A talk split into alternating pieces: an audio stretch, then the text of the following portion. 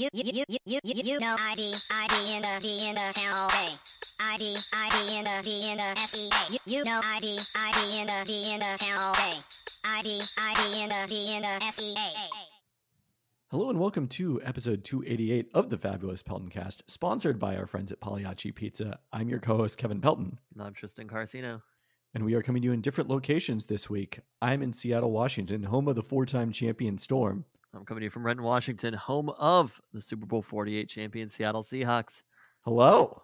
Wow. You're way too excited about talking about Seattle sports. Take that. Bring it down. Well, the only reason that hello is appropriate this week is because we're not just talking about Seattle sports. We are also, with the help of third Pelton brother Zach Geballe, picking the second finalist, completing the finals in our search for Seattle's best fried chicken. That will be the highlight of the pod without question. This week I am drinking a beer I did not know existed until recently. I noticed it on the shelves, the Georgetown Warchild IPA, which is part of the Point Break series of IPAs, which is just high quality work from Georgetown. Obviously, the Bodhisattva, the Johnny Utah, my favorite Georgetown beers. Warchild doesn't back off the dankness at all. Seriously, packed full of pungent tropical and herbal aromas and flavors, this IPA will slam your senses like the impact zone surfing phrase.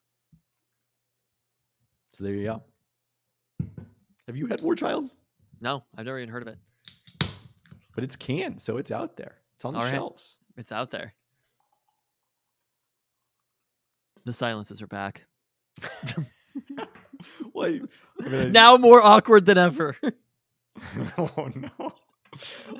I'm really just waiting to get to talk about what we talked about with Zach Geballe after we did the fried chicken search. You kind of had to fill that while I poured the beer, and you just let it go there. I did deftly by noting the awkward silence. Wow, what a pivot. You're welcome. Skillful pivot. Full page ad.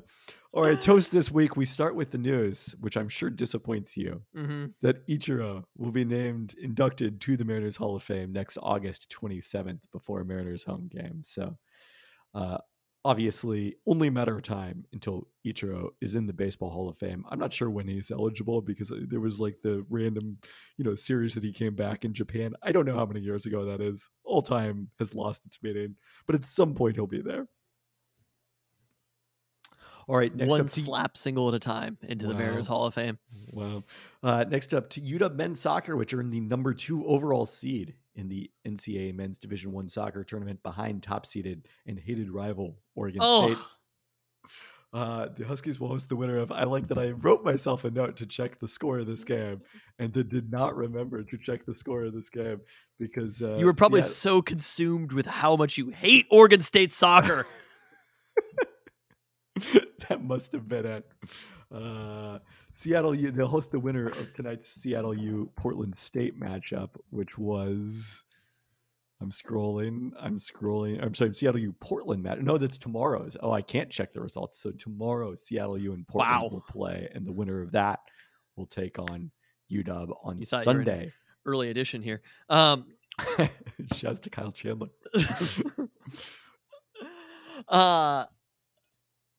Oregon State soccer. I mean, come on, right? They won the one match against UW, which was clearly fixed.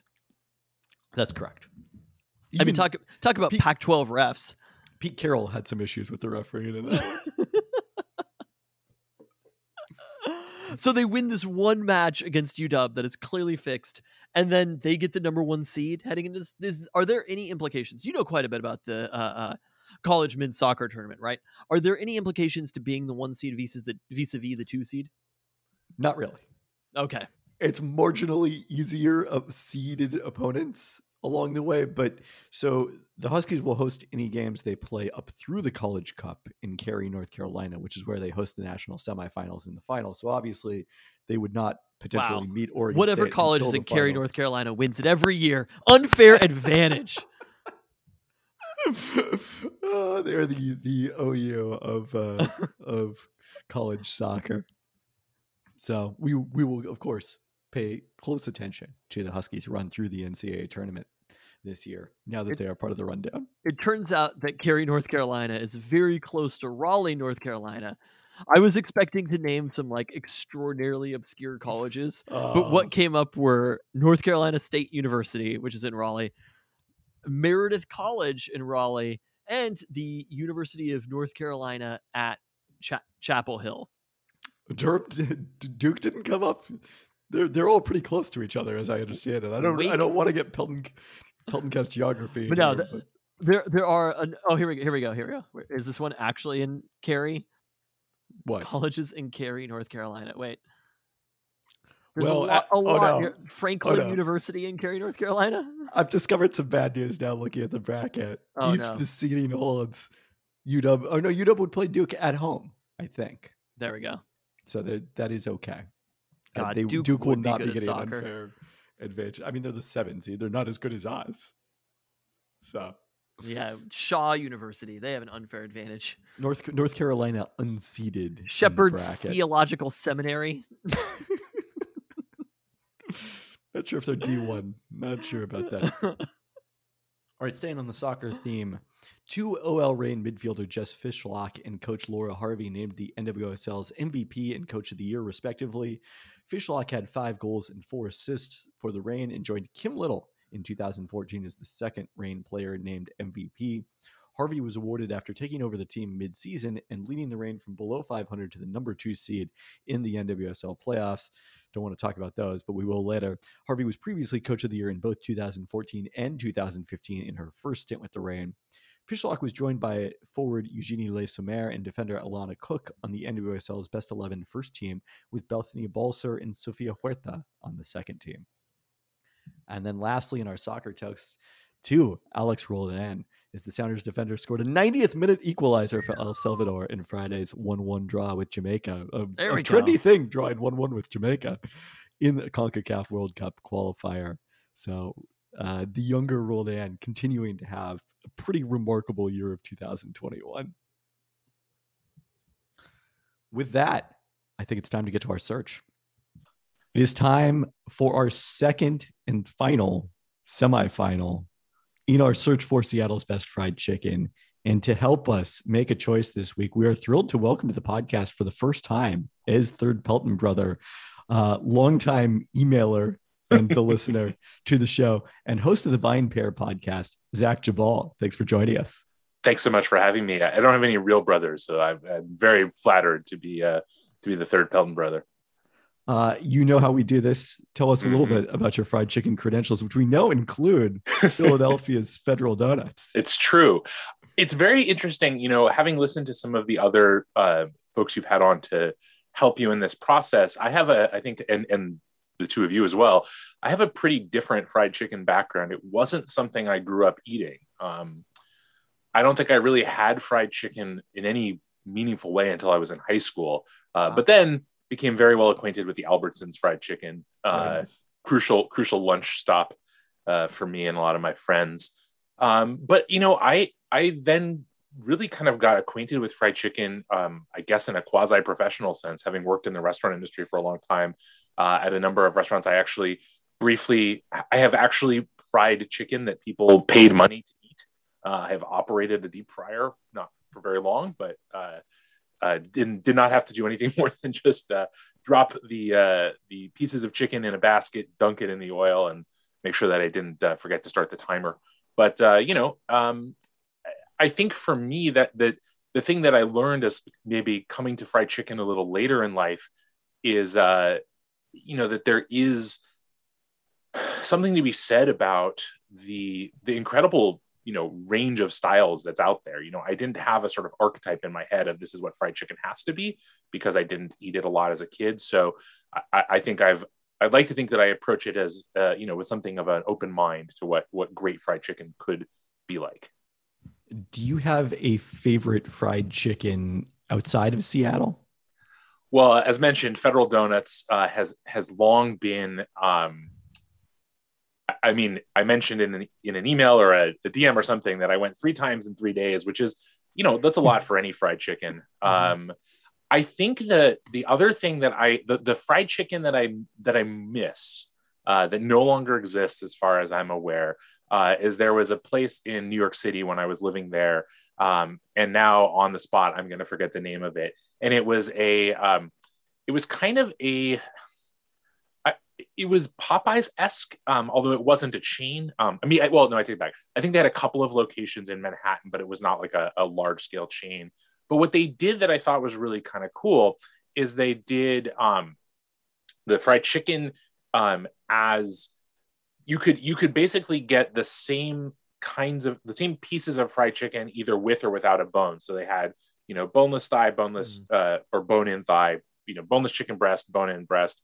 I guess maybe if you wanted, they must have had drumsticks and wings, and obviously those were bone in because no one wants to debone those things. But I don't have like a I know you guys have talked a lot about the screen door fried chicken and just how I've never had it. I don't get to Portland quite as often, but no, I don't have like a North Star outside of Seattle that is like if I had to go have one last fried chicken meal, that's where I would go. So I've been very anxiously following the search because at a minimum, I wanted to have a place in Seattle that would be my, if I were dying tomorrow, fried chicken meal. All right. Well, that naturally takes us to the two fried chickens that you had this week then. So Quick Pack Food Mart, these are the final two contenders, Quick Pack Food Mart and S/T Hooligans, the two remaining locations, pretty vastly different. You talked about those different types of fried chicken that are in the mix. You went to Quick Pack Food Mart first? That's right. So it's funny. I went to Quick Pack Food Mart on Tuesday afternoon. I had heard the episode where you had first tried it, but a thing that I had not remembered until I got there was just how impossibly large the pieces of fried chicken truly are. I don't want to know where they get their chicken from. Like it borderline frightens me how big the thighs are. But it was like, as I'm sure the both of you have experienced, and anyone else who's been there, you pull up and you're just like, okay, it is a, I think grimy would be maybe a kind way to put it. Like it is a convenience store where you would not expect to find anything, for me at least, that I would particularly want to ingest. And yet, on the strength of the way that the two of you have talked about it, I was like, well, let's give this a shot. I'm here. And I got to say, I walked in and they were kind of like, they had a few pieces of like a few drumsticks and a few wings kind of in a warming tray by the counter. And I was like, well, I kind of was hoping to get like, a thigh or two, maybe a breast or something like that, because I was going to bring some back to my wife. And they were like, okay, come back in 10 minutes, basically. And so did that, got two enormous boxes of food. I mean, I swear the bag weighed like 15 pounds. It was remarkable for 5 pieces of chicken. And, having, again, listened to many of the conversations, I definitely dug into one of the thighs in my car, actually, oddly, while listening to ESPN's Kevin Pelton talk with Zach Geballe on the Low Post. It's like, this is almost too meta for me, but I'm going to roll with it. And I got to say, I was blown away. I don't know that I've had, it was, I'm not sure that I would say personally it's the best fried chicken I've ever had, but it was remarkable in two fronts besides just the size of the pieces. The crispiness of the breading and the fry is really, really striking. The meat is really juicy. And it had, and I can't still put my finger on exactly what it is, but there's a flavor in the breading itself that is somewhat distinctive. It's not spicy, I don't think, but it's just flavorful. And to me, it's just, it was a, it was like I'm going to stop and think about this kind of moment, not just because I knew I was coming on here, but like, it was a very, very satisfying thing to be eating in my car, which many foods are not satisfying. When you eat in a chicken je ne sais quoi. Exactly. Yes. Okay. So that was your experience at Quick Pack Food Mart, kind of on the opposite end of the spectrum. You went to Free Lard. I did. This was earlier today, correct? Yep. Tell us about S/T Hooligans. Well, it's one obnoxious thing to me about the timing of all this is that I actually used to live like 5 blocks from what is now S/T Hooligans, and was not aware of it until you guys mentioned it on the podcast. And I had just moved, so I'm not that far away. It wasn't a huge trek, but it was like, man, I wish I'd known this existed when I was living 5 blocks away. I think the thing with the S/T Hooligans fried chicken is it is very well executed. I think it's well seasoned. Here's where I'm going to cop to having not gotten the spicy, which I know will probably, earn me some demerits. Part of it because I was going to be sharing it with my 3-year-old who isn't quite ready for spicy food yet. But also because, I'm also a little bit of a spice wuss. So it was really good. I'd had it once or twice before. And I had felt always like it was quite good. I think the thing to me that differentiates the two, besides again, the truly gargantuan size of the Quick Pack Food Mart pieces, is there is an indulgence to the Quick Pack Food Mart chicken. Like it's greasier in a delightful way. The breading is thicker. You feel like you are doing something wonderfully unhealthy, but I felt it the whole rest of the day, in a not bad way, but definitely like, do I really need dinner kind of way? I'd had it for lunch.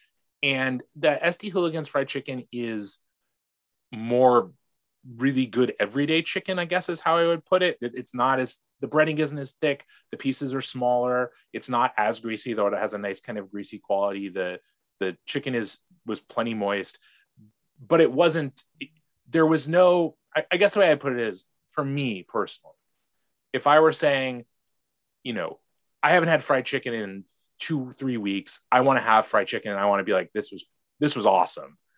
I think I'd probably go to Quick Pack Food Mart, but I think I would go to S/T Hooligans more often. I don't know if that is just kind of weaseling out of a clear stance, but that's kind of how I felt about it after having both. They both have their merits, certainly. Mm-hmm. You don't make it to the semifinals without having some real talent. Yeah, as I said last week, I felt like there was 3 that were cut above, which were these two, and then Cookies, which has advanced to the finals. Is that your way of giving us a pick here? Well, I don't want to rush things, but yeah, I mean, if you want me to go first, I'm happy to. I think we're ready to get into it. Okay. Yeah, I mean, in the end, for me, I think that the Quick Pack Food Mart chicken, just as mentioned, is such an experience and such a treat in a way that S/T Hooligans is very good. I will probably in my life go there more, but if someone were to ask me, where can I go have dynamite fried chicken? Like, to me, that's kind of the only answer out of the two is Quick Pack Food Mart. There you go. All right, Tristan, you go next. I'm going next. Yeah. Okay. Well, so we did these back to back, but before the Husky game, which was actually canceled. And weirdly, after the third quarter, we had plenty of time to eat chicken. We did these back to back, which I think was my favorite way of eating these chickens. The only previous time that we'd really done that, like exactly head to head, was when we did the Heaven Sent and then Azell's, which both of those, they're so similar that it's basically just like, which of these two very similar things is better? In this scenario, these are two very different things, and we're judging which is better. So we did something really similar to you, Zach. We did the Quick Pack first, because obviously we're coming from the south, as always, and heading to the north. So we did the Quick Pack first, called ahead, ordered the chicken thighs, which, going back and waiting, great. I'm very impressed that you didn't just stick with what was there, that you specifically said that you needed the thighs and the breast, because that it's a huge difference between the two. We each got a thigh. I got a leg. And bit into it in the car. I think I did the leg first before the thigh, because I could just see that thigh was scorching hot, because those were fresh cooked, whereas the leg had been sitting under the heat lamp for a little bit. It was also extraordinarily hot, right? It was I bit into that and it was okay. Biting into the thigh was like biting into the fiery center of the sun, but in a good way, right? You could taste the juices coming out of it. And every part of it, the fry, it's so crunchy on the outside and it's so juicy on the inside. It's like, this is the idyllic version. There's all sorts of different types of fried chicken that you can have, but this is fried chicken. And then we immediately went to the S/T Hooligans, phenomenal fried chicken. I feel like with the spicy Seattle fried chicken, it's almost a little bit of cheating though. Like they're fixing the fried chicken bracket here a little bit because the spice doesn't come from the skin, right? It comes from basically like a spicy barbecue sauce that they put on it. It is borderline not fried chicken in the same bracket. It's not, that doesn't mean that it's not phenomenal. And also in the same way that they do, their breast is a boneless breast. Like I think there are corners cut here. And I like the dynamicness of it. I love eating the hush puppies, like the hush puppies and the chicken. It's perfect. It is a perfect experience. But when we're talking about just the fried chicken on its own, to me, there are two fried chickens in Seattle that really meet this criteria of the perfect ideal of what fried chicken should be. And even the fact that it's in this corner store in the Central District, right? Like that's what it's all about. That's what fried chicken should be. And Quick Pack Food Mart, after having these back to back, was without a doubt my pick here. Yeah, I said earlier that I thought that they were in a tier by themselves. And I thought on the day, and eating both of these completely fresh, same thing at S/T Hooligans, where we just picked it up and ate it in our car parked on the side of the street before heading over to the Husky game. Made us a little bit late for the Husky game, and we missed much of the good offense of the entire day, as it turned out. Even though we were there in time for the touchdown, I thought it was a rout in this case in favor of Quick Pack Food Mart. The S/T Hooligans, as compared to the previous two champs I've had it, I thought the chicken was much drier this time, which is, one of the worst things I think you can say about elite level fried chicken. Whereas the Quick Pack Food Mart is just so juicy and flavorful and delicious. And I think it is a deserving finalist, and I'm very excited to compare it head to head against Cookies, which is in a sweep here, which is the first time I think that we've actually voted with the Who did Quick Pack play against in the first round? I think that one might have been a sweep. I can't remember. Quick Pack they were the 7 seed, so they had a tough matchup. I think it was Infrared who picked against Quick Pack. Or the 6 seed, maybe. I think it was because Infrared didn't do the thigh. He did just the wing and the leg. And they were up against Maono, so that's a high quality fried chicken, certainly. But yeah, I'm excited to pair these two against each other, especially now that in continued breaking news, Cookies Country Chicken had their soft opening in Ballard over the weekend, now open for business full-time, presumably having fried chicken available when we go there and not being sold out, not being subject to the whims of whether Trophy Pizza happens to be open that particular day or not. So very excited to get to the new location as we choose our winner in our search for Seattle's best fried chicken. Wow. I just assumed you're going to have to do a live show in Seabrook. Everybody come out. We've got a book of rooms reserved at one of the hotels there. Now, we should ask Zach, given your day job here, what's a good wine pairing with fried chicken? Oh, an excellent question. The classic pairing with fried chicken is, and with most fried foods, is sparkling wine. Be it champagne or be it something, there's some producers here in Washington, including some in the, they don't know it, but they're in the fresh hop region. but that's one great option for people who don't want sparkling wine. I think another really nice way to go is just a kind of brighter, fresher white wine. So maybe something like a Sauvignon Blanc, or perhaps a variety like Grüner Veltliner from Austria, something that's going to, the reason why sparkling wine is such a nice pairing is it tends to be higher in acidity. So it's sort of refreshing, helps cut through the sort of, greasiness of the chicken. And the bubbles are kind of, they have that same, they're not crispy in the way that chicken is, but they have that same kind of tactile sensation to them that a good piece of fried chicken does. So yeah, that would be where I go. Although I will be completely honest, often when I have fried chicken, I also have beer, because beer is also a great pairing. Of course. That makes sense. I guess we should also ask while you're here, we're talking wine. Thanksgiving is right around the corner. We were fortunate enough to meet up with I guess not third Pelton brothers, Chris Wheeler and Noah Cohen. Noah has been in the pod. Chris is not. He's also the emailer, much like Zach was. The emailer. You got upgraded from the emailer to the third Pelton brother. I see how this works. We successfully helped him choose to live in Seattle over Portland. So we've influenced his life way more than ever coming on this podcast could. But we were fortunate enough to get some wine from him to pair with Thanksgiving dinner. But what would be your recommendations for a wine pairing for turkey? Man, love this question, because I feel like Thanksgiving is one of these meals where you get almost carte blanche to pick almost anything you like. Like turkey, setting aside the merits of turkey and how good or bad your turkey is a food that in its nature is a little bit neutral. So you kind of have a lot of room to work with. I personally, for Thanksgiving, usually will go with, I like a really nice full-bodied white wine. So maybe something like a barrel-aged Chardonnay or Pinot Gris from the Willamette Valley or Alsace in France are great options. I think you can even go with, something like a barrel-aged Sauvignon Blanc and Semillon Blend from France or from here on the West Coast. For those who like red, though, especially depending on what you might be having with your turkey, say cranberry sauce or even gravy, there's a lot of room to work with red wines there too. I mean, Pinot Noir is always a really nice option. I love from here in Washington, I'm a big fan of Cabernet Franc variety, either as a single variety or as a kind of component of a blend with turkey and kind of your standard accompaniments. In particular, I'm a big fan. One of the things that I always make for Thanksgiving are Brussels sprouts. They're one of my favorite vegetables.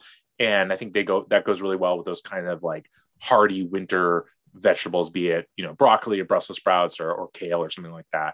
But the fun thing too, to me, and again, some of it depends on what you're doing and the size of the gathering. Thanksgiving's also a great time to try a few different things. I think, it can be nice sometimes to have a wine that everyone's drinking, but to me, when you're getting, whether it's, 4, 6, 8 or more people together, that's a great time to try a few different wines. You can sample things, you can see what works well together. And that's always a lot of fun and something that I really try to do at Thanksgiving and other kind of occasions where there's a gathering of people. Cause one wine is good, but 3 or 4 wines is better.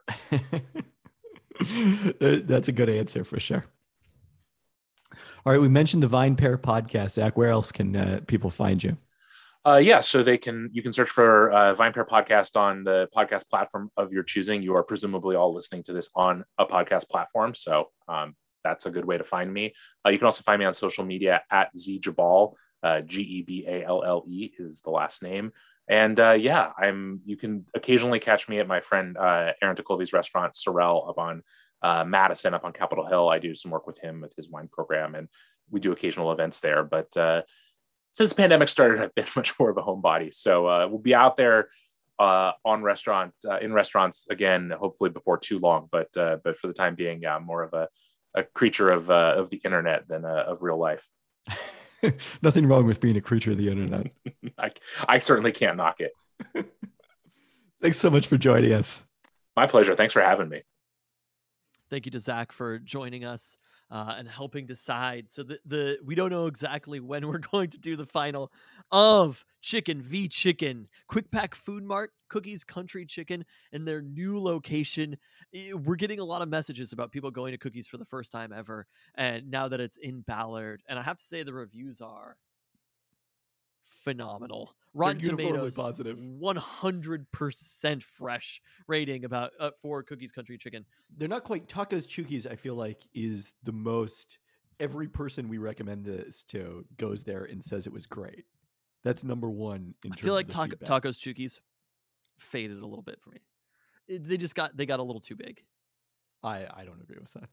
The last time I had it, I was probably pre-pandemic, but I was just like, it's fine. I've had it multiple times during the pandemic. It was good. You wanted to talk about something that came up at the end of that conversation. After the conversation, we'll play the clip here. And I got to say, I didn't mention it other than alluding to it, but I'm actually with Tristan on the fresh hop thing. So there we go. I think it's more that the Yakima Valley needs to brand it more aggressively. They need to own it. So, you know, I'm sure you have nothing else going on, Tristan, but I can put you in touch with some people if you want. To Brandon. Thank you. Once again, I have been proven correct. In many ways. I don't know about proven. Proven correct vis-a-vis you, the likes of you. We'll see what happens when the voters are voting for Peltoncast MVP this year, because there are a lot of amends that need to be made. And you said that as if I've won Peltoncast MVP previously. As if it wasn't both of us that got snubbed. Snubbed. It is the fresh hop region. The listener, this is interesting because the listener, Glenn Christie, one of the London listener, sent us an email over the weekend saying, my little sister is visiting from Vancouver and brought me my first ever fresh hop location questionable. Go Hawks. And it's a Backcountry Brewing from Squamish, British Columbia, Maple Bay IPA, fresh hop IPA. So that's, I guess, a third potential Northwest hop region. I don't know. Those hops couldn't be that fresh. Oh no. I did ask him how it was, and this was immediately after the Seahawks were shut out by the Packers 17-0. I guess we didn't even talk at the top. Like, what a horrible week continuing. We were just moving on. Fortnight of Seattle sports. It's been rough for a long period of time. You're saying this is like Fortnite for Seattle sports, so every single team has been murdered? I was referring to the English term Fortnite. I was saying it was like Wimbledon, but all Seattle sports losing. I really got what you were saying about this was like Fortnite for Seattle sports. Okay. And the Kraken have destroyed every other one. The Kraken curse it's going strong.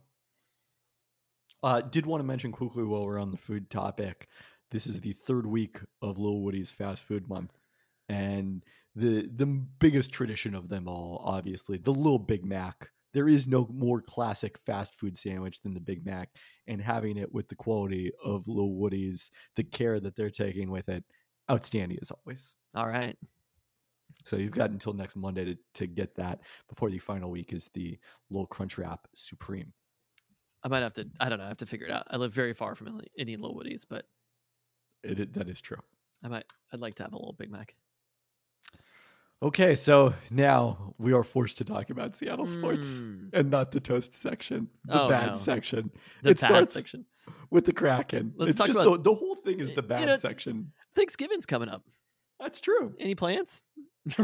I'm going to your house. Oh, weird. What are the odds? I guess that's assuming I'm invited. I don't know if I've been formally invited. You're pondering it. We'll see. Oh no.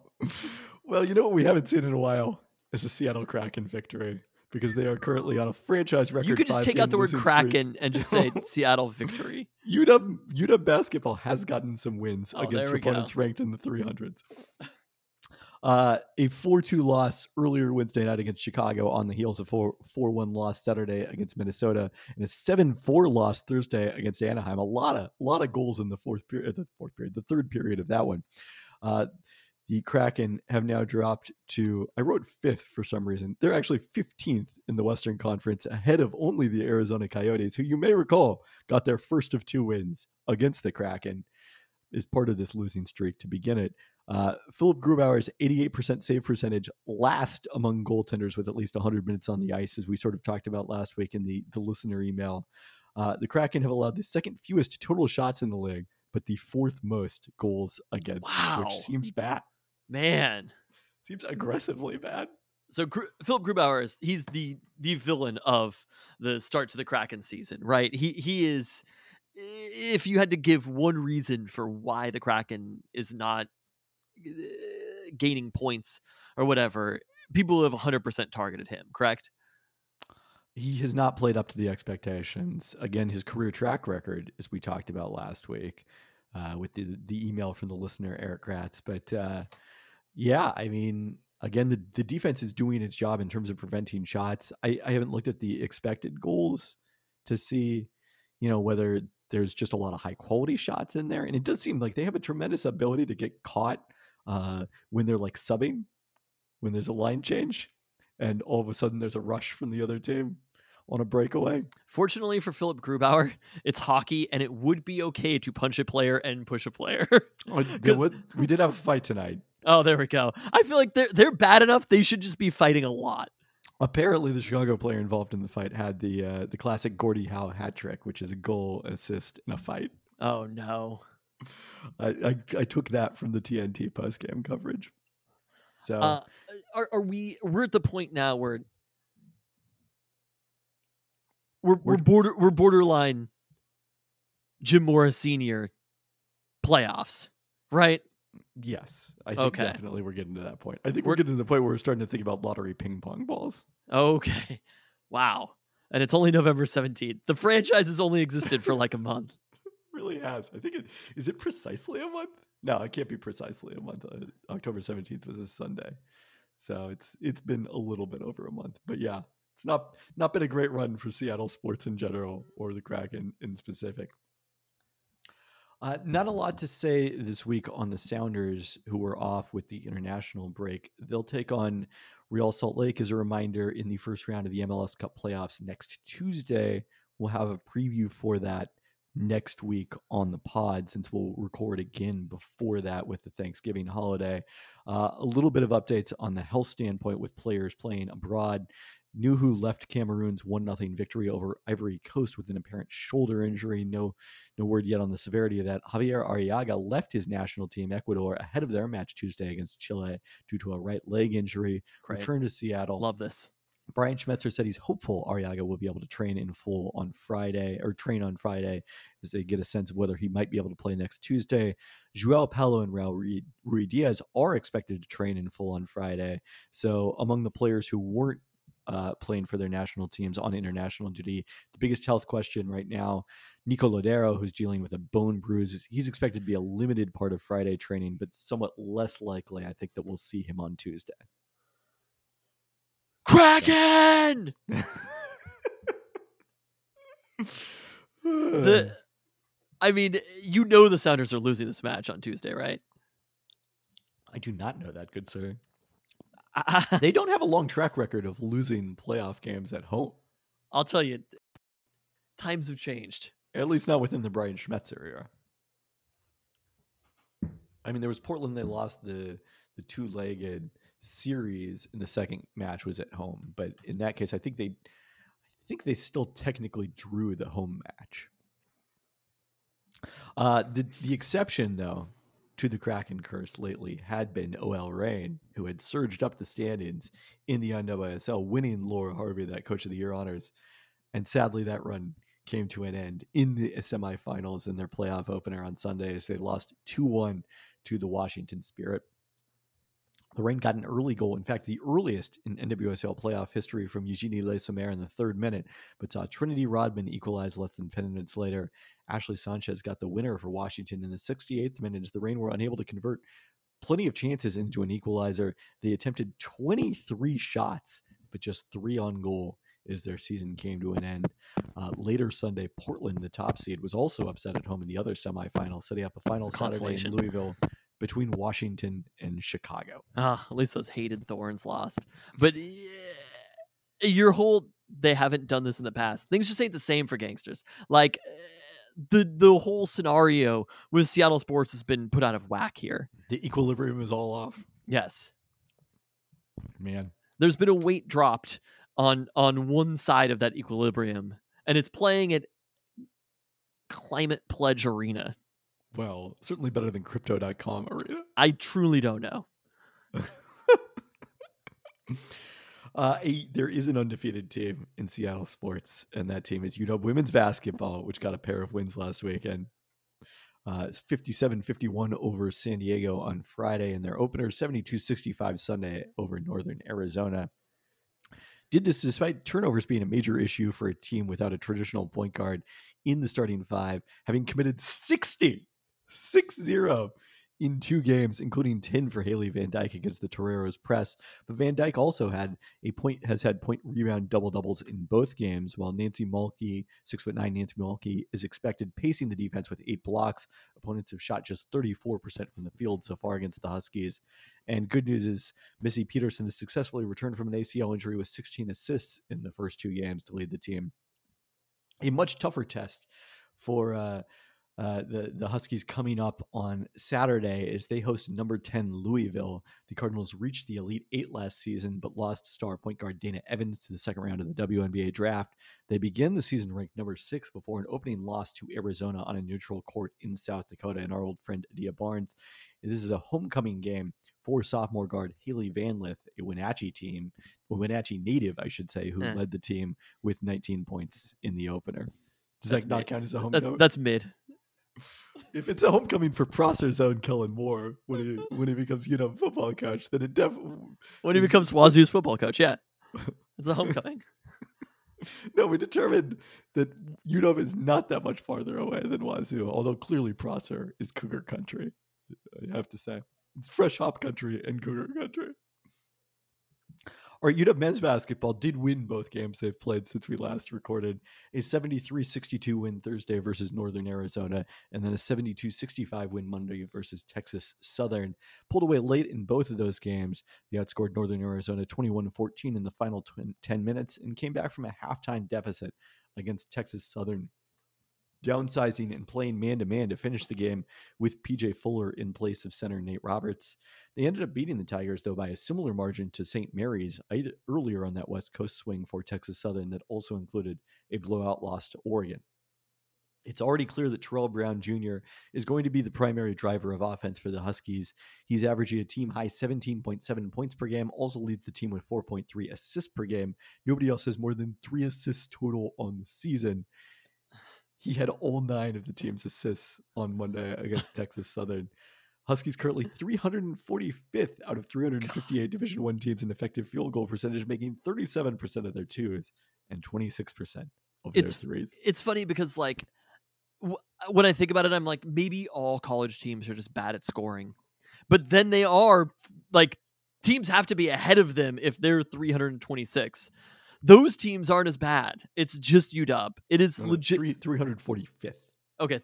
344 teams are better than them at offense.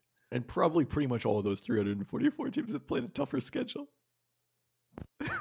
and the idea that Northern Illinois was going to be much improved this season took a pretty sizable hit in their second game as they lost to Indiana 85-49. So... yeah. The Huskies will get a bit of their toughest test of the season thus far on Thursday as they host Wyoming. A scary opponent after doing in their first 2 games what UW hasn't thus far, crushing lower-ranked opponents at home with a pair of wins. Oh, no. By a combined... thrown a pass. Clearly, they're not doing that. No, they throw the passes. The shots just don't get better. They just don't score after that. A pair of wins for Wyoming at home by a combined 78 points. They are top 10 in the nation in effective field goal percentage on both offense and defense. Wow. So even though the UW is still higher rated in Ken Pom, I'm not liking the Huskies. They're higher rated in Ken Pom? Than Wyoming, yes. Wow. Wyoming started much lower.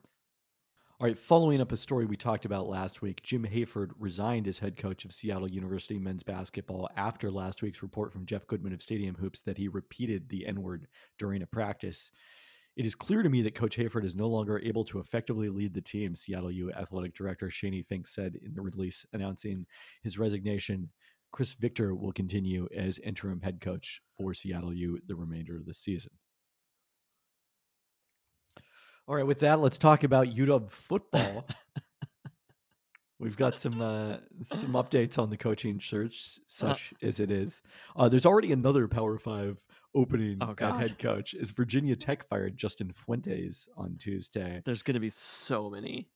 I mean, it's mid-November. Yeah, I mean, we still got a couple weeks left in the season, and already there are 6 Power 5 conference jobs open, and then there's only 6 because one of them already got filled. So some reporting from my colleagues at ESPN.com on Wednesday is Washington scrambles to begin a coaching search. 2 names that should get significant interest are Baylor's Dave Aranda and Iowa State's Matt Campbell, sources say. Former Huskies coach Chris Peterson, expected to advise athletic director Jen Cohen in the search, thinks very highly of both Aranda and Campbell. Aranda's ties to the West Coast and success this season at Baylor have significantly boosted his stock. He might end up having his pick of Pac-12 jobs between USC and Washington. Which, tough choice. Campbell, who we mentioned briefly last week, coached Toledo to 3 bowl games in 4 years before moving up to Iowa State. Cyclones are 41-32 in his 6 years at the helm and went 8-1 with a Fiesta Bowl win last year. Bit of a disappointing 2021 season. They're 6-4, 4-3 in conference thus far, but still 21st in FPI efficiency. Campbell has an offensive background, and his teams have been in the top 20 in offense the last 2 seasons, but he just signed an 8-year extension in January, which has his base salary at $4 million, according to the Des Moines Register, substantially more than the $3.1 million in base salary Jimmy Lake was making this season. So unclear whether the Huskies can really compete financially for Campbell. Is for Aranda, you may remember he was the defensive coordinator at LSU during their national championship season before taking the Baylor job to replace Matt Rhule. After a 2-7 first season at the helm, the Bears are back in Big 12 contention this season at 8-2 after upsetting undefeated Oklahoma last weekend. Aranda is a native of Southern California and does have some coaching experience on the West Coast, although he's really gone all over the country. His buyout is, quote, sizable but not entirely eye-popping, according to Bruce Feldman of The Athletic. So these are the optimistic choices. Is there any other chatter around coaches? Are we done talking about coaches before we get it? These are the two. Matt Campbell is he's the number one coach who's ready to move up of basically any coach in the country. I don't know if I would say number one of any coach in the country. Who else would be in that? Well, mix? I guess Luke Fickell just signed an extension at Cincinnati, so maybe that takes him out of that mix. He would be the most attractive candidate, though, I think. But so Matt Campbell could hypothetically have his pick of 3 or 4 jobs that, if we're taking out biases, are better jobs than the University of Washington. Yes.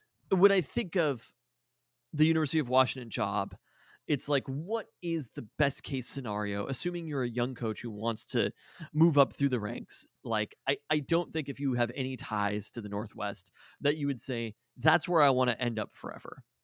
Everybody would say that, of course, but speaking real talk wise, this is not a job that you're going to go to, if you have success, stay here for the rest of your life, unless you have ties to the region. Or Chris Peterson sort of has ties to the region, but also it's just was not the kind of coach who was interested in that top tier job. And Chris Peterson coached there for the rest of his coaching life, but also ended his coaching life much earlier than many other coaches in his position would. Hopefully his life will continue to long outlive his coaching life. So if you're Dave Aranda, right? And you're I want to be at the pinnacle of college football, which is the SEC. And or the Big Ten to a lesser extent. Right now, there's a very good chance that he could go get that job at LSU in this very moment. It does seem pretty logical, yes. So I'm sure he's quite popular there. In LSU, to me personally, I think the positive that UW has going for it is I think it is the third best Pac-12 job, not open job. I think it is the overall third best Pac-12 job. Do you agree with that after Oregon and USC? Maybe yes, UCLA. It could be fourth. People are talking about Chip Kelly as a candidate for the UW job. Now, that's probably partially because of his job security is a little shaky at UCLA. But yeah, I think that would suggest that UW is ahead of UCLA in that pecking order. We got Rick Neuheisel when he was hotter. Or it's close, right? Between those. So I think the positive that you have going for you as UW is there's no external factor that you absolutely cannot succeed at UW in the way that I think some of the lesser schools in the SEC, there is a ceiling to what you can do as the coach of, name the school, basically anybody who's not Georgia or Alabama. And in the future, they have Oklahoma and Texas joining the conference, right? There are going to be so many major college football programs in the SEC that it's going to be extraordinarily difficult to succeed at the highest levels if you're the coach of Tennessee, Ole Miss, Mississippi State, places like that, right? The chances of a place like Ole Miss, unless they land Arch Manning, Ole Miss is probably not going to be playing in the college football playoff, right? There's always a cap to how far you can go as an SEC school. And I think that accepting all of the bias that exists against West Coast football, I think that the college football playoff likes having a Pac-12 team in the mix. And the writing is on the wall that we're going to be expanding to 8 teams. And it's going to happen. There's going to be a Pac-12 slot for the college football playoff, right? Like, having that, the amount of competition you're facing at the University of Washington, if you can have a Baylor-sized program or success at the University of Washington, you could hypothetically be in the college football playoff. You can compete for the Pac-12 championship year after year while being good, but maybe not great, and being overmatched at those levels. You can sort of get that attention. I mean, I think it's partially what Chris Peterson did, right? Like, if you take that exact same Husky team and you drop them into the SEC, I think they're a ranked team, but they probably are not playing in the college football playoff the year, and they're not playing in that Peach Bowl against Alabama if they play the entire gauntlet of the SEC. So I think that is a positive to a certain extent, that you're on the outside looking in a little bit. And I think it's what gives you an advantage over that second and third tier of those conferences. LSU is not that, though. We saw LSU win a national championship within the last 5 years. Like, we see LSU players when they're doing the dogs in the NFL thing at the Husky games. And you're just like, cool. Like, these are undrafted free agents, many of them, for the Huskies. Some were drafted high, but like, they had the number one pick in the fucking draft. They have Jamar Chase. They have Justin Jefferson. Like, they have superstar players in the NFL. And the Huskies have had some nice players in the NFL, very good players. But it's just not the same when you're going out to recruits and you have Jamar Chase being runaway for rookie of the year so far through halfway through the season. You have Joe Burrow as the number one pick. It's not the same as Jacob Eason being number one on the Colts depth chart for a couple weeks. Well, Carson Wentz had COVID. Look, Jake Locker is evidence that UW players can get overdrafted in the top 10 as well. I mean, UW players can get overdrafted, but it's just like there's a whole host of SEC or of LSU players. Yes. Yeah. No. I mean, LSU is clearly a better job than UW. I mean, there's just no question about it. And so it's the same for Matt Campbell and Dave Aranda, where it's just like, and if you get far enough down, but I think I wonder if it's good. That's why I gave you the list I did on Sunday. Your list was much more reasonable than many other people's lists, but I think Kellen Moore, if he's going to leave the Cowboys, is probably only going to leave the Cowboys for the UW job. Yes. I also don't think Kellen Moore is going to leave the Cowboys, but so either. I don't think it's a waste of time to have that conversation. It would be nice if they were able to get to honest answers with themselves early, because if they are waiting, this is what the fuck happened with John Donovan, right? And look, maybe Jimmy Lake is just a bad evaluator of offensive coordinator talent, which I think potentially is a fair perspective, but I mean, John Donovan wasn't like literally the only candidate besides, but completely out of left field, right? Like, but the pecking order of offensive coordinators kept going other places because we were taking time to find these. I mean, Joe Moorhead didn't go to Oregon until after John Donovan was announced, if I recall correctly. I don't think that's right. You think we chose John Donovan over Joe Moorhead? I do think that. I mean, maybe he already, they already had a sense that he was going to go somewhere else, or, his salary expectations were much higher. He was announced January 21st, 2020. John Donovan was announced January 10th, 2020. So bad. They should have cut ties in that moment. But anyway, we can't wait out these coaches to the point where, like, if we're being honest with ourselves, Matt Campbell is not going to be the coach of the University of Washington. And I would love to be wrong, but that's just the reality of the situation. You talk about money, like, to compete for these coaches, they're going to have to be willing to spend money in the way that programs, like the amount of money that USC is willing to pay a coach and the amount of money that LSU is willing to pay a coach. UW is going to have to beat those offers. And I'm just not confident that they're going to be able to do that. I mean, I mentioned base salary. Matt Campbell also has a clause that I think it's every win over 7 above a season, he gets an extra $250,000 bonus. So, like, he's making a substantial amount of money. Now, I think there could be some desire to move on just because if the Big 12 is going to be a less prominent conference, he might want to be somewhere else. But again, this would have to be his only opportunity, though, because you talk about, okay, James Franklin goes somewhere and then Penn State is open, right? Like the amount of jobs that are going to be open, we know a fraction. I mean, I'm not sure that right UW's now a better job than Virginia Tech, is it? Maybe probably, but there's probably a little bit more recent success than Virginia Tech. But yeah, I mean, you can certainly make a strong case for Virginia Tech being a better job, better fan support. It's not maybe as quite as easy a place to recruit to as Seattle. So that's I think recruiting's been easy. It was funny where it was like, how is UW going to keep their recruits? And it's like, well, they have bad recruits to begin with. So that's it's the number of recruits, not the quality of them. I mean, I did think that was a Seattle Times story. It was like, why could they possibly stay committed if the coaching changed? And it's like, man, if you tried to explain that to someone who didn't understand college sports, like, wait, they wouldn't care about where they were going to college in terms of like the university or the location or any of those things. Having a relationship with your coach and the scheme and all those things are very important. But also, yeah, like you're picking a college. It's still the same college. The university isn't moving to Bellevue. It's still going to be there on Montlake. I do think the types of recruits that they have coming up are a factor, though. If they had the absolute top tier recruits, it probably would be a concern. But the reality is they don't. Like they have a lot of they have players at the right, like water hit them, right? I mean, Kate Oden's younger brother is probably not leaving, depending on who the coach is. Like that probably wasn't the reason he was coming here.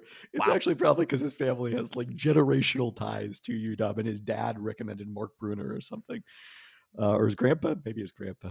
I may be getting that story wrong. We have a listener DM about the coaching search who wanted to talk about one of the candidates we mentioned last week. This is from the listener, Alex Walker. Please be the Coastal Carolina guy. Oh, sadly, no. We don't have anyone who's a Coastal Carolina fan on the pod. Alex says, I think that Blake Anderson as a candidate is spot on. I'm from Edmonds and currently live in Salt Lake City. I'll give you Burrito Rex next time you're here after doing grad school at Utah State. Blake Anderson came into a situation at USU where the locker room was in total disarray. The school had just fired the best coach in its history, former Oregon State coach Gary Anderson, who's no relation, and the interim coach accused the school of racism when he interviewed, causing the team to not play their final game of the 2020 season. It was a complete mess, and Anderson stabilized it. I was just hopeful for a winning season, but the team now is in the driver's seat for the Mountain West Conference Championship game. It's been a remarkable turnaround. I'm not sure he would be interested in moving on so quickly from USU, but I think he'd be a good coach to get the program heading back in the direction we all want. Plus, unlike Jimmy Lake, he did actually play and beat Washington State. Oh, there we go. So that's all right, I've looked feedback. I've looked up this person's history, and I guess it says he's on the Comedy Central television series. Oh. Workaholics. Yeah, that's definitely him. Blake Anderson was the one who coached at Arkansas State for many years after Brian Harsin and Auburn coach whose name I'm now blanking on, Gus Malzahn. All right, seems reasonable to me. I mean, I don't. I think this is the type of coach who we're going to end up with. I still am hopeful for. I still am hopeful for someone like Kellen Moore or somebody in that territory, but I don't think it's particularly likely that somebody like Matt Campbell is going to be coming here. Again, would love to be wrong. Seems like he's probably a very good coach. But at the same time, Blake Anderson spending one season in the Mountain West, I feel like the coaching carousel of college football, like it's definitely, things have gotten much hotter this season in the way that people are responding to this. And how quickly coaches are being let go of. I feel like mid-season, this is more coaches than I've seen almost any time. It's very unusual. So I think that would be the question mark with somebody like Blake Anderson is, just you've uprooted from Arkansas State to Utah. And if I would be surprised if he only spent one season there, but again, who knows? And then you also asked that question. If he as a coach is willing to leave Utah State after one season, who's to stop him from, let's say he has one great year at UW and then, Yeah, although the bar is much higher at UW than it is a location like Utah State to find someplace better. Let's talk about this week's game. We really didn't talk about the Arizona State game where they started strong up 14-0. It was like, okay, firing John Donovan fixed everything. and then maybe not actually, is the run defense remained a substantial issue in the 20-play drive that Arizona State ran for a touchdown with 2 completed passes, I believe. It felt like none. And then the late pick 6 of Dylan Morris. Huskies got a touchdown to get back into it, but they only had 1 play to throw a Hail Mary, and that was it. So we saw Sam Heward rotating snaps, rotating series last week with Dylan Morris. Interim coach Bob Gregory said earlier this week that grad transfer Patrick O'Brien is also getting snaps this week in practice and could make his UW debut Saturday at Colorado. I think one thing, in addition to Heward, who was most obvious, it seemed like there was a concerted effort to just get a lot of different players in the mix. We saw JV on Sunday in the backfield alongside Sam Heward, and getting O'Brien a chance to play, what might be his last college playing time in his final year, it kind of seems of a piece with that. They're having fun with it, Yeah. They're making sure that the players are happy because these games don't matter.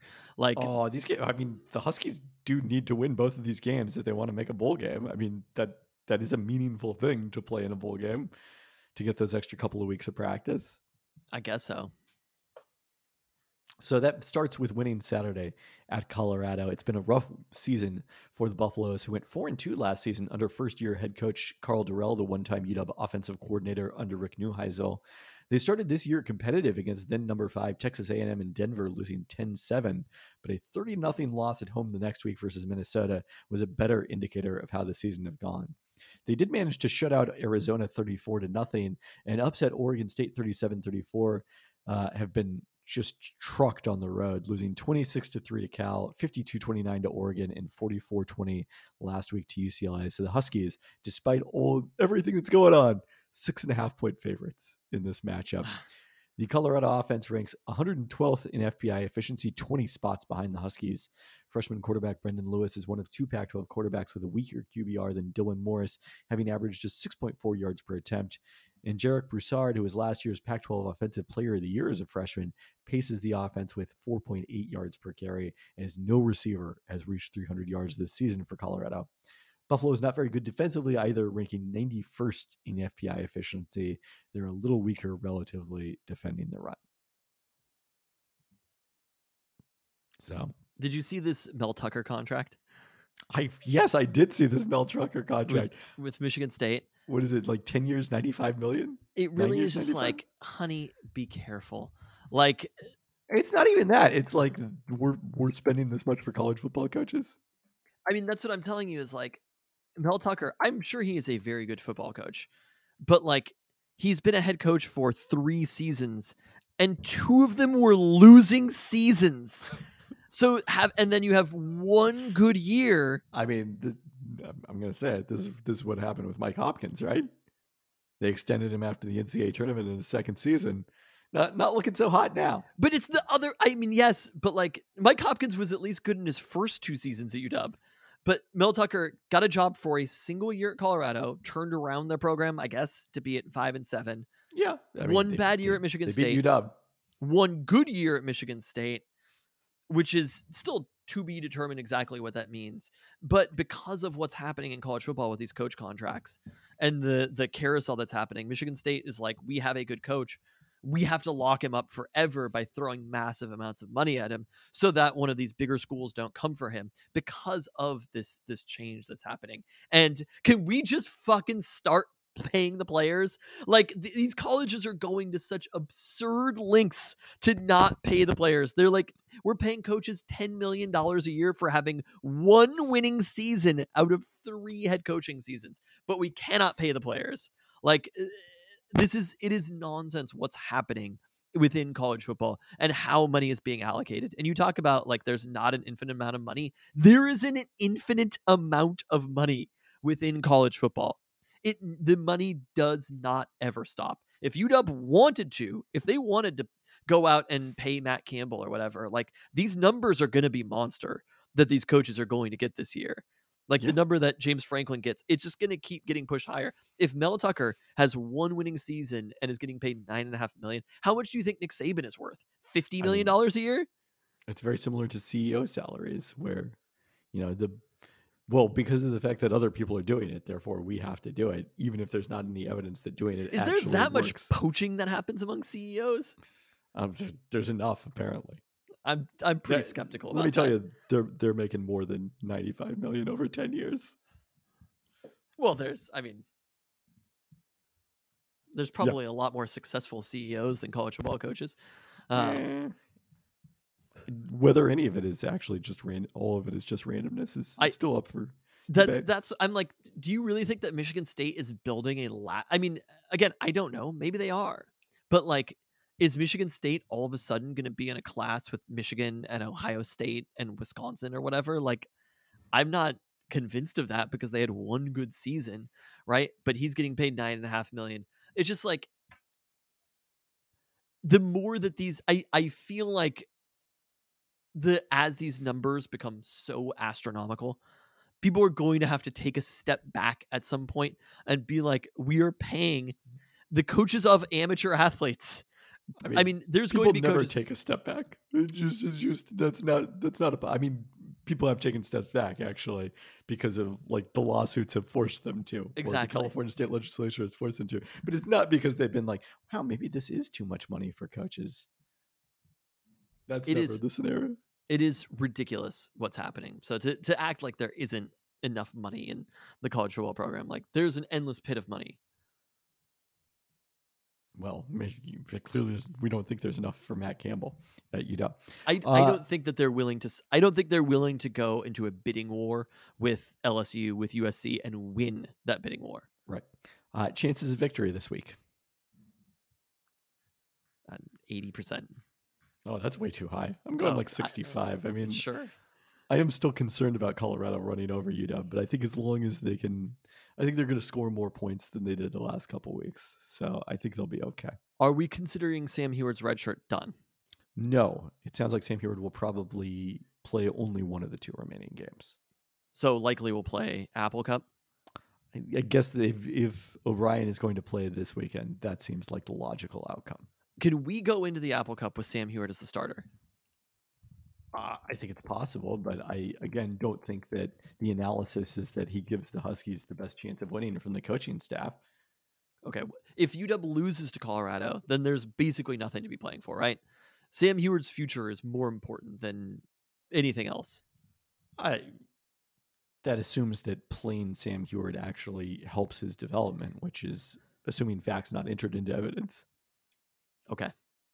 I also still think if you're the interim coaches of this team, you have a lot to play for in this game, in that game, whether it's for bowl eligibility or not. Okay. Let's go to our favorite segment, the one where good things actually happen, because it's not here in Seattle. If you loved something, let it free. And we love Jake Haener, and he has been set free at Fresno State, where he went 24 of 31 for 300 yards and 3 touchdowns in Saturday's 34-7 win over New Mexico State. New Mexico. Just kill New Mexico State. That's what I was thinking at Chip Kelly. It's like, this man got destroyed by Jake Haener. He can't be the coach of UW. Wow. You know who should be the coach of UW? Kellen DeBoer. I still haven't looked up Jake Haener. Oh, Jake Haener! Wow.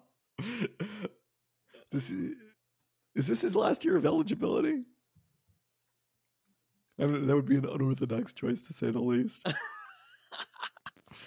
Okay, Seahawks time. God, he's so much better than any quarterback on this roster. Well, he's named Jake. Just goes without saying.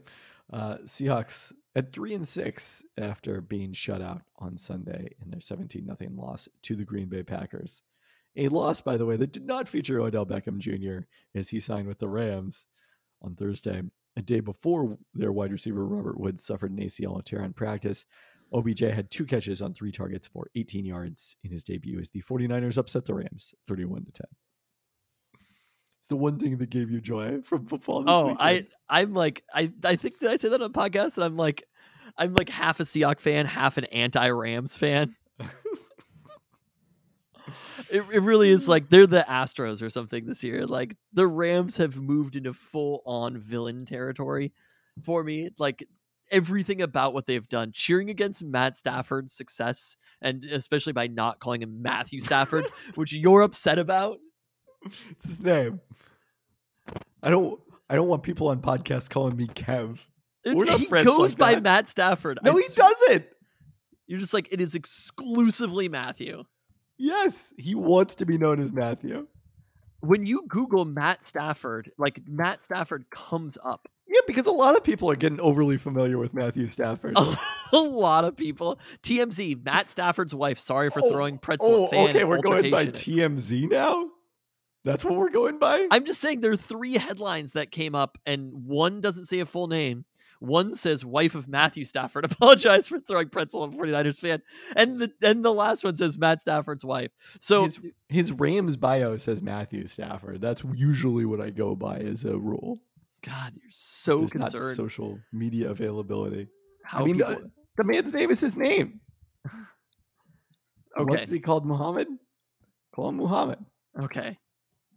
I don't think that Matthew Stafford wants to be called Muhammad, for what it's worth. No. But cheering against Matthew Stafford has become a real passion of mine this season. But it is kind of absurd, like the think pieces. This is the worst thing about media. This is what I told you, is people are looking for the story of the stats. And the stats are Matthew Stafford just played bad.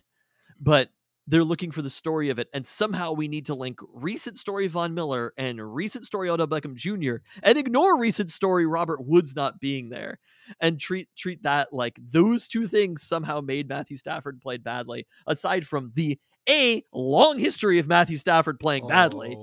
You personally, as a person who should understand sample size, realize that the first 6 games of the year are not as important as the full season. You don't jump to conclusions that Matthew Stafford is the best quarterback in the NFL, despite having like a decade of evidence that he isn't because of one half of a season with Sean McVay. But okay. No one was going to say that he was the best quarterback in the NFL, that he was performing at the highest level of the NFL, which he still is over the full 8 weeks, even incorporating the 2 terrible weeks, the last 10.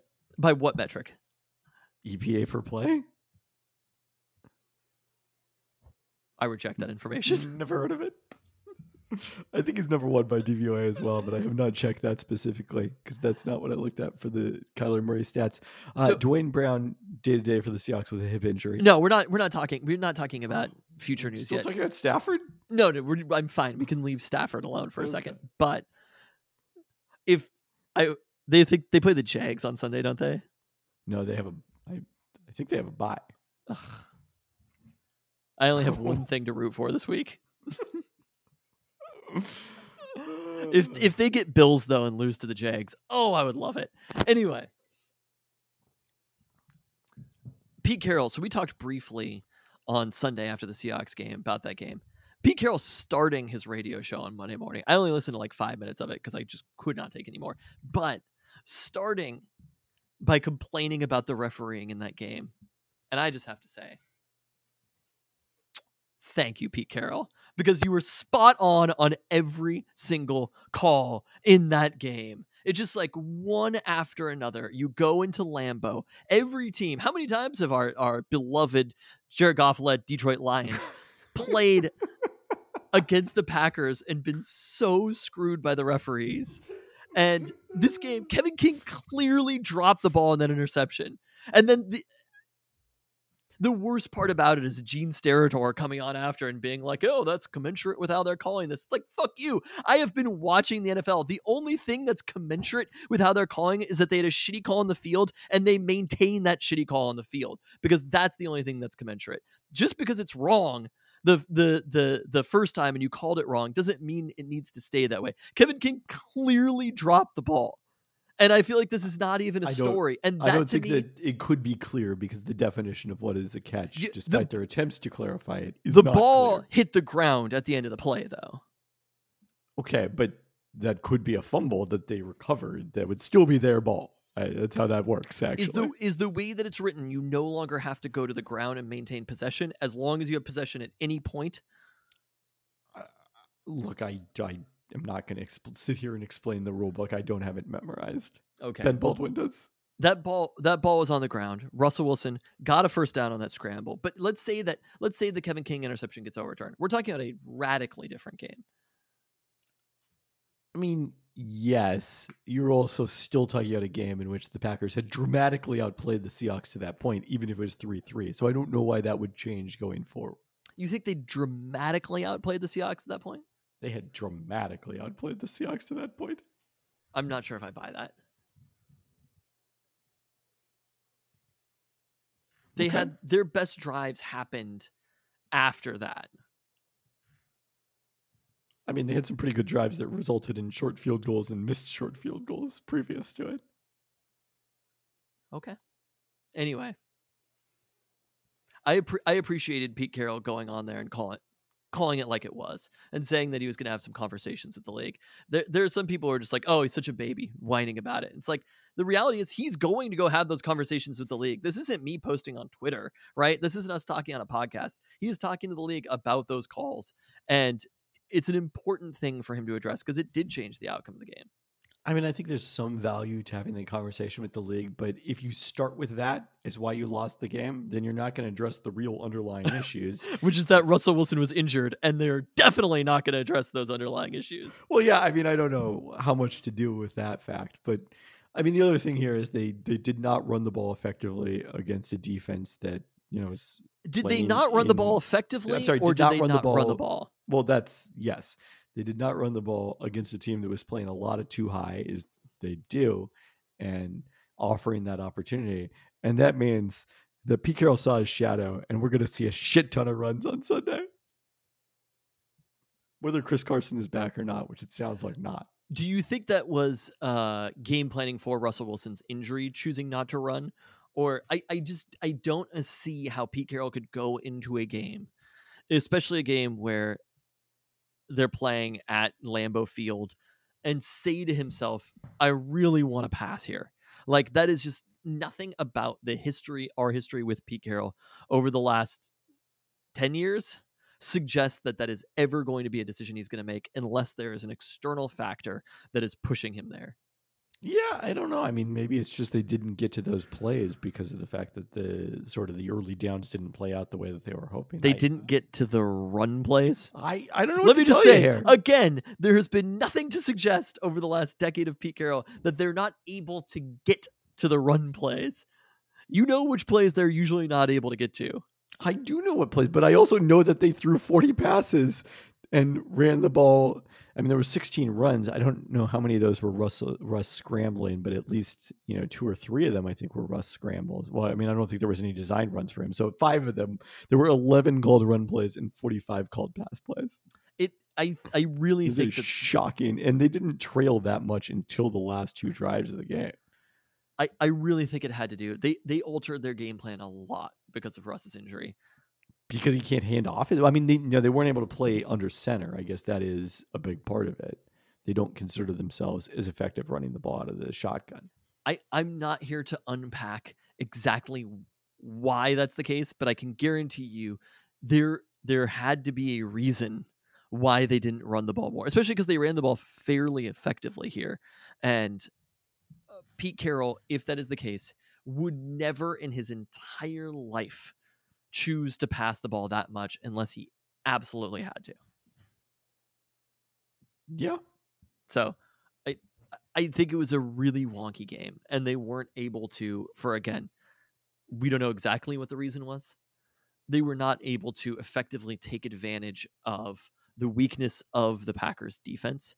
And I think it screwed up a lot of things. The Packers were able to sit back and play against the pass, and Russ wasn't effective. Like, it's just the Packers always luck into this shit. That's it. And could we also just discuss the lengths the Seahawks are willing to go to try to have a successful screen pass? Someday they're going to hit it, and it's going to be very exciting. The first ever flea flicker screen pass that I've ever seen in my entire life. I mean, it probably worked in practice because they were playing against the Seahawks defense. That's why all their screens are terrible, because they run them against the Seahawks defense. You never see it coming. Like, I don't think there's actually evidence. I do have a theory that, like, you know, UW football is bad at running the ball this season and is terrible at stopping the run. Like, I do wonder if there's an element where those things are correlated in terms of if you don't actually get tested by nearly as good in practice as you're going to face in the game, can you truly prepare on either side of things? The movable object is meeting the stoppable force. So I don't know. I mean, it's at this point, I think the only consistence because they have basically never been able to defend or run screen passes. I mean, KJ Wright could defend the screen pass. This has been discussed at length this week. And at no point did anybody think that they should just coach Jordan KJ Wright. Resign KJ Wright. That was what I thought. I don't know. Coach Jordan Brooks how to defend a screen pass. Just like. I think Jordan Brooks had a pretty good game. He said he might call KJ Wright to ask about it. Did he really? He did. There it is. Oh, well, it was that easy. Just calling KJ Wright. That easy. Clearly, nobody else here has any idea what the fuck they're doing. So they've gotten to the point of call a player who used to be on the team who knows how to do this, because your defensive coordinator, Hall of Famer Ken Norton Jr., maybe not. Pete Carroll. Bobby Wagner somehow doesn't know how. Like, ugh. I don't know what to tell you here on this one. Oh Lord. Well, all right. If you know what, if they defend screen passes well against the Cardinals, a toast to KJ Wright next week. Oh, for sure. For sure. So I tried to mention Dwayne Brown, the biggest injury concern at this point. I want to mention Trey Brown also. I mean, the defense generally played quite well, all things considered. I think there were some throws that Rodgers missed a little bit. He definitely was not sharp in this game. But Trey Brown, so far through, I mean, he started 4 weeks.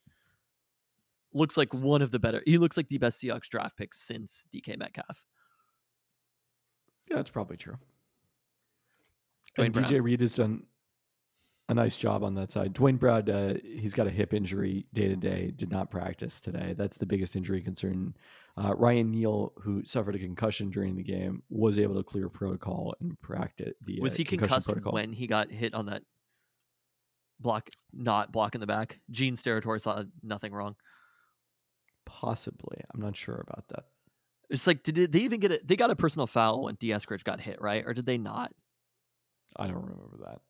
I feel like they didn't. I feel like they didn't even call anything. They did get some personal fouls in that scenario where DK Metcalf got ejected from the game. There were personal fouls on both sides on that play. I'm not saying that there weren't.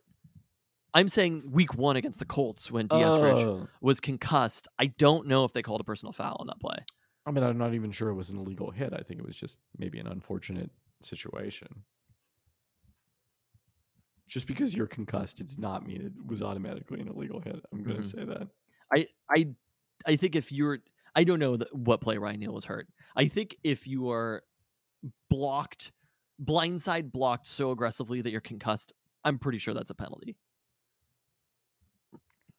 I mean, there are things that are dangerous but are not penalties by the letter of the law. So the Seahawks on Sunday host the Arizona Cardinals, who have been one of these season surprises, not to Tristan, but to the rest of the world. Certainly, they thought that they were clearly the fourth best team in the NFC West. They started the season 7-0 before losing on Thursday Night Football to the Packers, who without three wide receivers in that game, including Devontae Adams. Kyler Murray suffered an ankle sprain on the final drive of that game and has missed the last 2 weeks. DeAndre Hopkins has also been out after playing just 15 snaps against Green Bay due to a hamstring injury. And those are the looming injury question marks, along with backup Colt McCoy, who beat San Francisco in week 9 after Murray was unavailable, but then started last week in the 34-10 loss at home to Carolina and left in the third quarter due to a pectoral injury. Murray and McCoy both practiced on Wednesday, and Cardinals coach Cliff Kingsbury told reporters, quote, "We'll see about Murray playing Sunday ahead of the Cardinals bye week." So he's a Peltoncast listener. And, quote, "It's going to be close." Murray said, quote, "I hope so about playing on Sunday," and that he's, quote, "pretty close." McCoy should be capable of going if Murray does not. But Hopkins did not practice on Wednesday and seems less likely to play in this one. confirm that that there was not a penalty called on that play. Okay. The loss to Carolina dropped Arizona from first in DVOA to fourth. They are now 11th in offense and second in defense. Kyler is second to Matthew Stafford in EPA per play and number one in CPOE this season. Colt McCoy has been a little below average in EPA per play in the 2 weeks he's played. Hopkins, despite missing the last 2 weeks and part of the much of the Green Bay game, is still number four in receiving DR in the league. That's a volume stat, of course. Kirk is third and number one in the per target DVOA, where Hopkins is second. Christian Kirk's catch rate has gone from around 63% his first three seasons to 84% this season, without any loss of yards per reception. Newcomer AJ Green, who's really filling that Larry Fitzgerald role for them as the sure-handed underneath receiver, also been really good on our per play basis, while rookie Rondale Moore has been only fine. Wow. I mean, the advanced stats are not going to like Rondale Moore.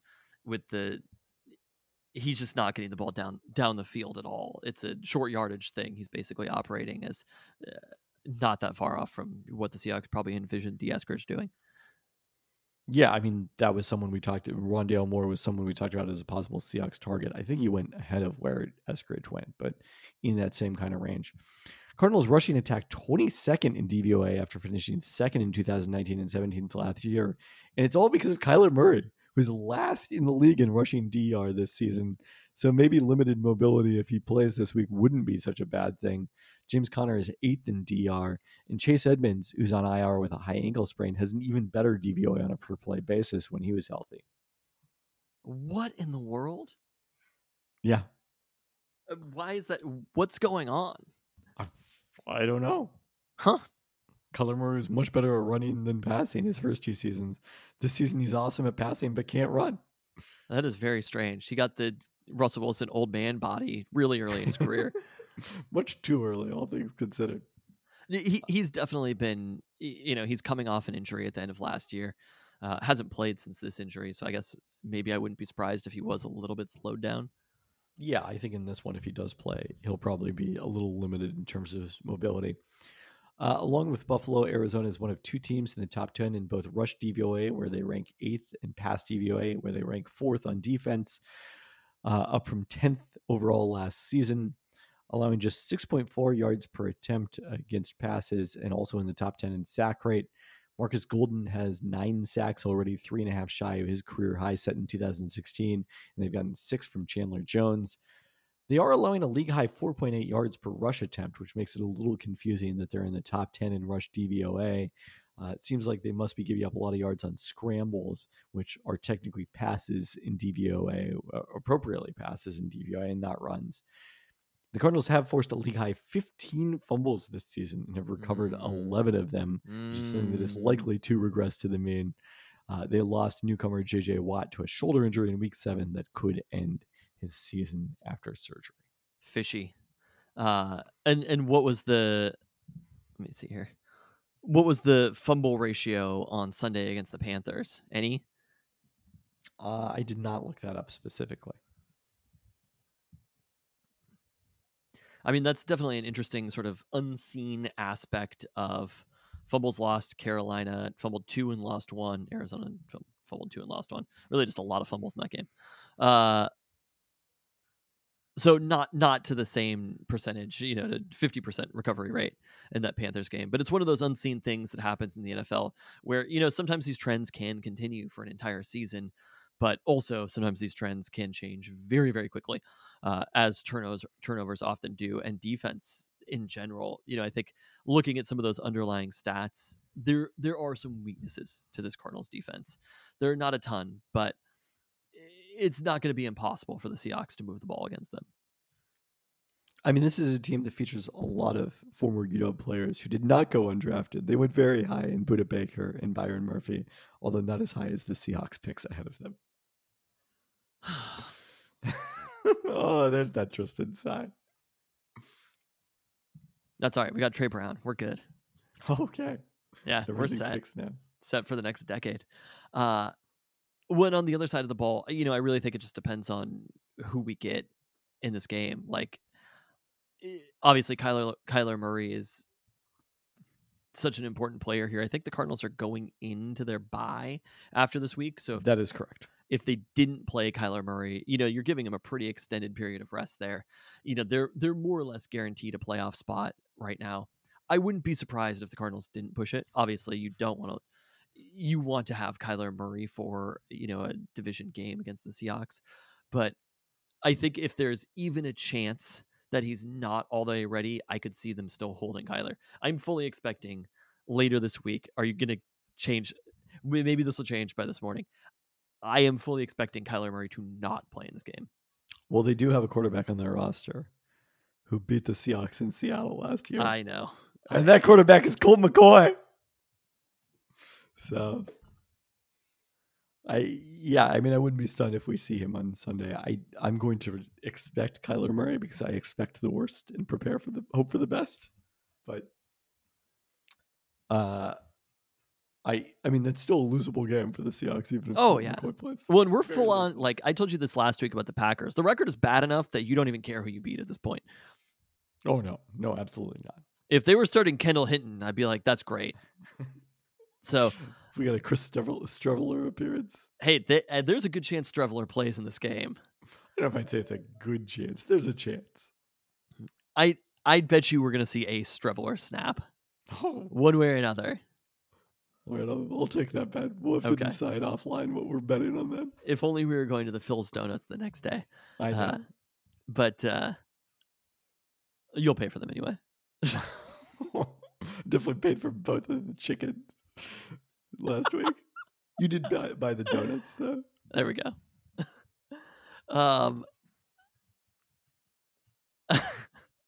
I think we're gonna see some Chris Streveler though. Yep. Mm-hmm. It's a losable game with Colt McCoy. I like the Seahawks odds with Colt McCoy as a starter. You know, I think that 49ers game was a bit of an anomaly. And I think it was one that, for whatever reason, just got away from the Niners.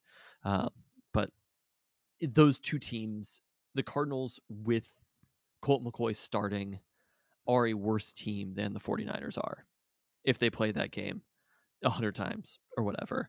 And I think it kind of just got out of hand, especially seeing that Panthers game that we saw last week and just how quickly and comfortably the Panthers won it. You know, I don't think we can expect that, but I do think we should do percentage odds of victory, Kyler or no Kyler, because that's a big factor. Makes sense, yes. And I would also say I like the Seahawks' chances better if they had Cam Newton for short yardage situations. There we go. I also think there we go. Week, you disagree. You think that he would have ruined the locker room? No, not if you're the Panthers. You don't understand situations. There's PJ Walker is their starting quarterback. Sam Darnold. They don't have Russell Wilson. I'm saying if we could bring in Cam Newton for short yardage situations to go along with Russell Wilson, just as a designated go in sneaker. There, score a touchdown, get a personal foul called. he could do what Dylan Morris did at the end of the Sam Heward touchdown. If Dylan Morris would have learned anything from Cam Newton, he did not celebrate enough. We didn't actually score the touchdown. I guess that's true. Cam scored it himself. Dylan Morris just came and handed it off. No, Cam scored 2 touchdowns, right? I feel like his first rush was a touchdown and his first pass was a touchdown. Oh, he threw one. He only got flagged on the first one, though, right? As far as I know. I think that'd be really fun if every single time Cam Newton scored a touchdown, he got a celebration penalty. But that one was just like, he earned that celebration penalty, right? Cam's been through a lot. He went out and got vaccinated. Yeah. He did what Joe Flacco couldn't do. He went out and got vaccinated for that job. Like Cam Newton did some shit for that celebration penalty. Agreed. So well, props to him. We should have toasted to Cam Newton in the beginning of this podcast. But I think another week of Russ, we're not going to see the Russell Wilson we saw in Green Bay. There's whether Russell Wilson was injured or not, which I, as you could tell, very confident that he was not right in that game. I mean, he was definitely injured, whether he was affected by the injury or not. I think there's a good chance that he was affected by the injury. And I agree. When he just airmails a pass 5 yards over Tyler Lockett's head, that was an out route. Like what are we doing here? No, I'm not sure we got to like it didn't affect it. Yeah, I mean, you got to say that. Do you have to say that? Why? Because I mean, I guess I was going to say you don't want to make excuses, but Pete Carroll then proceeded to make a lot of excuses with the referee. So I don't know. Russ never wants to show any sign of weakness, I guess that would be the way I'd put it. I like that. But it's another week to get healthy. Like, I would be very surprised if we see that Russ again. It's another week to get back in a rhythm. If for some reason it wasn't a health thing, if it was just a rhythm thing playing football, like, this is going to be Russ. He's going to be looking good in this game, and playing against a very good defense. But yeah, and that's the concern. Is I don't buy that the Seahawks offense is fundamentally broken, but I don't know that I also buy that this is the weekend it's going to get right. I think if you're going to win this game, it's going to be more at the defensive end of the side of the ball. Just need enough.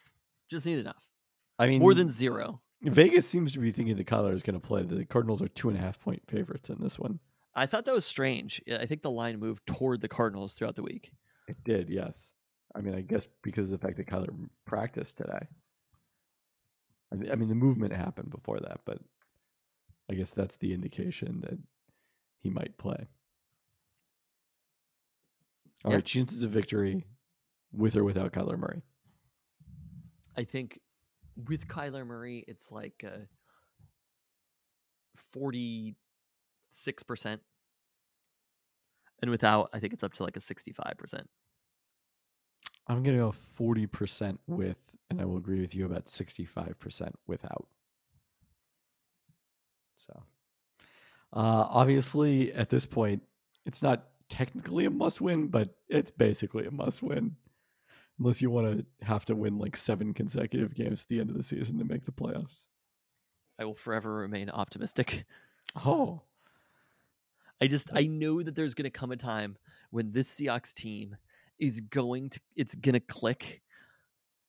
And I just hope that it doesn't happen too late. Have you considered the possibility of the Kraken curse? Kraken! On that note. Thanks for listening. Thanks.